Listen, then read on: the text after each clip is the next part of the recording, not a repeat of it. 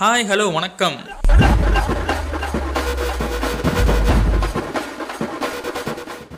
சாவுக்கு ஆடுத வேற கொண்டாந்து ஸ்டுடியோக்குள்ள விட்டா அவன் இங்கேயும்ல டான்ஸ் காட்டலாம். அப்படிலாம் பேசக்கூடாது. வணக்கம். வணக்கம். வந்தனம் நமஸ்கார். நான் கோகுல் பேசுகிறேன் ஆ ஒரு நிமிஷம் ஒரு நிமிஷம் வெயிட் பண்ணுங்க இந்த வந்துடுறேன். ஓகே இப்போ இனி ஃப்ரெஷ்ஷாக பேசலாம் ஃப்ரீயாக பேசலாம். ஏன்னா இந்த கொரோனா லாக்டவுனில் ரொட்டைன் மார்னர்லேருந்து எப்போ எது வரணும்னு தெரிஞ்சுக்க முடியல இன்றைக்கி நான் என்ன கண்டென்ட் என்ன கான்செப்டாக வந்திருக்கேன் அப்படின்னா இந்த எபிசோடில் எதை பற்றி பேச போகிறேன்னா டீனேஜர்ஸ் அதான் இந்த வாலிப வயசு. பதினெட்டு வயசுல பேசிக்கிட்ட தப்புல தொட்டப்பட்ட மலைய மட்டும் ஏறாது. இந்த வயசு அதாவது முக்கியமாக after eighteen step in real man இதுக்கப்புறம் தான் நம்ம நிறையா கற்றுக்குவோம் நிறையா அடி வாங்குவோம் நிறையா அனுபவங்கள்லாம் இனிமேல் பார்க்க வேண்டியது இருக்குது வாழ்க்கையே இனிமேல் தான் அப்படின்னு சொல்ல போனால் ஸோ இதை பற்றி பேசலாமே அப்படின்னு சொல்லிட்டு வந்திருக்கேன். நம்பர் ஒன் அட்வைஸ் இந்த அட்வைஸுங்கிற வார்த்தை கேட்டோடனே நம்மளுக்கு ஃபஸ்ட்டு சேர்க்கார ஒருத்தவங்க வந்து நம்ம அப்பா அப்பா தான். எஸ் நம்ம பேரண்ட்ஸ் தான். ஏன்னா அவங்க தான் சின்ன வயசுலேருந்து நம்மளுக்கு இது பண்ணி இது பண்ணக்கூடாதுன்னு சொல்லி அட்வைஸ்லாம் பண்ணியிருப்பாங்க. அதுவும் இந்த வயசில் இப்படி பண்ணு அப்படி பண்ணுன்னு சொல்லாத நம்ம காதலுக்கு கண்டிப்பாக ஏற்றுக்க முடியாது. இந்த காதில் வாங்கி அந்த காதில் விட்டுருவோம். ஏன்னா நமக்கு அந்த வயசு அப்படி வயசு கோளாறு அப்படி. அதை நம்மளே எதுவும் சொல்ல முடியாது. பொதுவாக எல்லார் பேரண்ட்ஸும் சொல்கிற ஒரு கான்ஸ்டன்ட் டைலாக் இருக்குது அதான் நாங்கள் இப்போ என்ன சொன்னாலும் உங்களுக்கு தப்பாக தான் தெரியும். இந்த டைலாக் வந்து பொதுவாக எல்லார் லைஃப்லையும் கேட்டிருப்பீங்க. உங்கள் பேரண்ட்ஸ் கிட்ட. அப்படி கேட்கலாட்டி வெரி சாரி இதுலேயும் சில பேரண்ட்ஸ்லாம் பண்ணுவாங்க அட்வைஸ் அதெல்லாம் கேட்கும்போதே இத கீழ் தெரிஞ்சுட்டு எனக்கு இது பிடிக்கலன்னு கத்தணும் போல இருக்கும் ஒரு மாதத்தில் கமிட் ஆகி ஒரு நாள் ஃபுல்லாக நைட்டு ஃபுல்லாக கடலை போட்டு அவன் ஆள் சொல்கிற அட்வைஸ் கூட எடுத்துக்குவான் ஆனால் நம்ம அப்பா அம்மா சொல்கிற அட்வைஸ் எடுக்க முடியாது. ஏன்னா இது வாலிப வயசு. இந்த அட்வைஸில் ரெண்டாவது யாருன்னா வேறு யாரும் இல்லை நம்ம ஸ்கூல் ஸ்டாஃப்ஸ் காலேஜ் ஸ்டாஃப்ஸ் தான். ஒரு நாளில் மொத்தம் ஏழு ஹவர் இந்த ஏழு ஹவரில் ஆறு ஹவர் மொக்க போட்டு மீதி ஒரு ஹவர் இருக்கும். அது எப்பயாச்சும் ஒரு ஹவர் ஃப்ரீயாக கிடைக்கும். அந்த ஃப்ரீ ஹவர்லையும் கடைசி அவனாச்சும் ஒருத்தன் அரை மணி நேரம் அட்வைஸ் பண்ண பேரில் கழுத்து இருப்பான் இல்லை இல்லை வெயிட் வெயிட் வெயிட் கழுத்து இருக்கிறது இல்லை அதுக்கப்புறம் நம்மளுக்கு தெரியும் வேலை கிடைக்காம ஒவ்வொரு தடவையும் ஆஃப் கேம்பஸில் ஏறி இறங்கி செருப்படி சுத்தடி வாங்கும் போது தான் தெரியும் அவங்க சொன்னதெல்லாம் உண்மைன்னு. என்ன இவ்வளவு விஷயத்தை சொல்றீங்களே யாருன்னு நீங்க? இது எல்லாத்தையோட மூணாவது ஒரு கேட்டகரி இருக்குது அது நம்ம வாழ்க்கையில் எப்போவுமே கிராஸ் பண்ணிட்டு கிராஸ் பண்ணிட்டு போவோம். அதான் நம்ம சொந்தக்காரங்க. இவங்கெல்லாம் அப்போவோ பார்க்கும்போது அப்படின்னு கேட்கணும் போல தோணும். அப்படிலாம் கேட்க முடியாது. ஏன்னா நம்ம சொந்தக்காரனை போயிட்டான். இந்த வயசில் நம்மளுக்கு இன்னொரு வியாதி இருக்கும். நம்மளோட சேர்ந்து ட்ராவல் ஆகும். அதான் அடிக்ஷன் விலங்கி பயிர் முளையிலே தண்ணி சொல்லுவாங்க. அதாவது நீ இந்த உன் செயலை வச்சு இதுக்கப்புறம் நீ உருப்படியாக ஒப்பிட மாட்டியான்னு போய் கணிச்சிருவாங்களாம். அதான் விளையும் பயிர் முளையிலேயே தெரியும் சொல்கிறது மாதிரி அப்பப்போ ஒரு ஓல்டு லாங்குவேஜ்லாம் பேசுவேன். அதான் பழமொழிலாம் பேசுவேன் அதெல்லாம் கண்டுக்காதீங்க. அடிக்ஷனுங்கிறது சி என்ன இன்னைக்கு ரொம்ப ஜாம் ஆகுது. அதான் அடிக்ஷன் அடிக்ஷனுங்கிறது இந்த ஏஜ் கூட வரக்கூடியது. அது நார்மல் தான். அது ஓரளவுக்கு போனால் தான் ப்ராப்ளம்ஸ் அதை கண்ட்ரோல் பண்ணிக்கிட்டா ஒன்றும் பிரச்சனை இல்லை. சிலருக்கு மொபைல் அடிக்ஷன் சிலருக்கு ட்ரக்ஸ் ஸ்மோக்ஸ் இந்த ஏஜ்லேருந்து வர ஆரம்பிச்சிடும் சில பேருக்கு பாலெல்லாம் அடிக்ஷன் ஆவாங்க. நமக்கு பெண்ணே இன்பம்தான் அது வேண்டாம் என்று சொல்லும் ஆண்கள் பஞ்சம்தான்.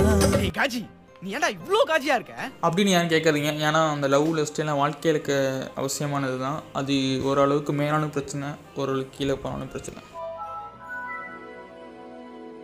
அடுத்து இந்த பதினெட்டு வயசுலேருந்து இருபத்தெட்டு வயசுக்குள்ளே வரக்கூடிய இன்னும் ரெண்டு விஷயம் இருக்குது ஒன்று வந்து டெப்ரெஷன் இன்னொன்று வந்து லவ் லவ் எல்லாருக்கும் வந்துடாது. ஆனால் டெப்ரெஷன் கண்டிப்பாக எல்லாருக்கும் வரும். ஃபஸ்ட்டு வந்து இந்த டெப்ரெஷன் கேஸை பற்றி பார்க்கலாம். இதில் வந்து ரெண்டு விதம் இருக்குது உண்மையாகவும் டெப்ரெஷன் ஆகி இருக்க போகிறவனு இருக்கானுங்க ஸ்டேட்டஸ் போகிறவனு இருக்கானுங்க.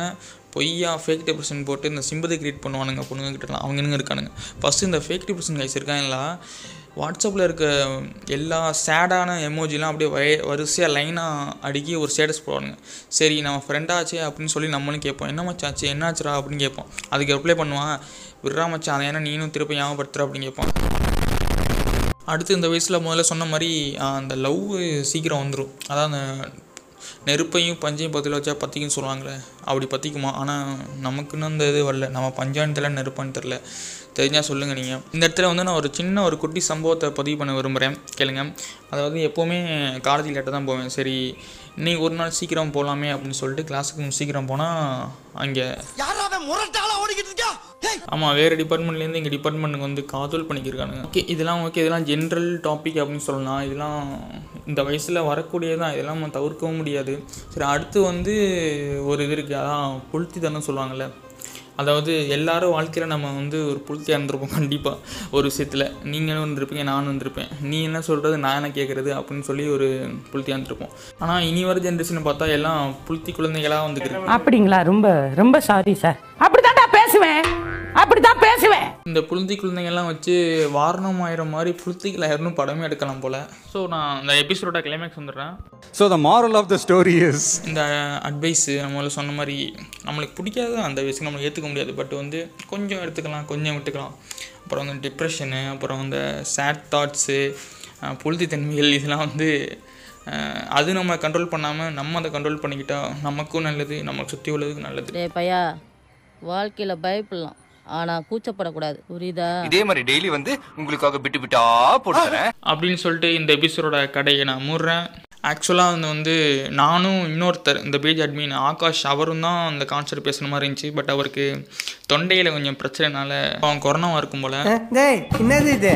ஆனால் நானே இது பேசும்படியாயிருச்சு ஸோ நெக்ஸ்ட் எபிசோடில் நானும் அவர் வந்து கண்டிப்பாக பேசுகிறோம் அப்புறம் இன்னொரு சொல்லணும் இருந்தேன். அதாவது நான் ரெக்கார்ட் பண்ணி இவ்வளோ நேரம் நான் கேட்டதில்லை பட் நீங்கள் கேட்டிருக்கீங்க. அதுக்கு என்னுடைய ஆழ்ந்த அனுபவங்கள். போன எபிசோட ஃபீட்பேக்ஸ்லாம் படித்தேன் ரொம்ப நல்லா கொடுத்துருந்தீங்க ஸோ இதுக்கும் அதை நான் எதிர்பார்க்குறேன். ஸோ இந்த எபிசோடு உங்களுக்கு பிடிச்சிருந்தா பிடிக்கும். பிடிச்சிருந்தா நீங்கள் உங்கள் ஃப்ரெண்ட்ஸுக்கு ஷேர் பண்ணுங்கள் வாட்ஸ்அப் குரூப்பில் சஜஸ்ட் பண்ணுங்கள் இது மாதிரி போட்காஸ்ட் இருக்குது ஃப்ரெண்டு பண்ணுறா சஜஸ்ட் பண்ணுங்கள் ஸோ அப்போ தான் கொஞ்சம் தெரிய வரும். ஸோ இதே மாதிரி இன்னொரு எபிசோட நான் சந்திக்கிறேன். Until then bye I am Gokul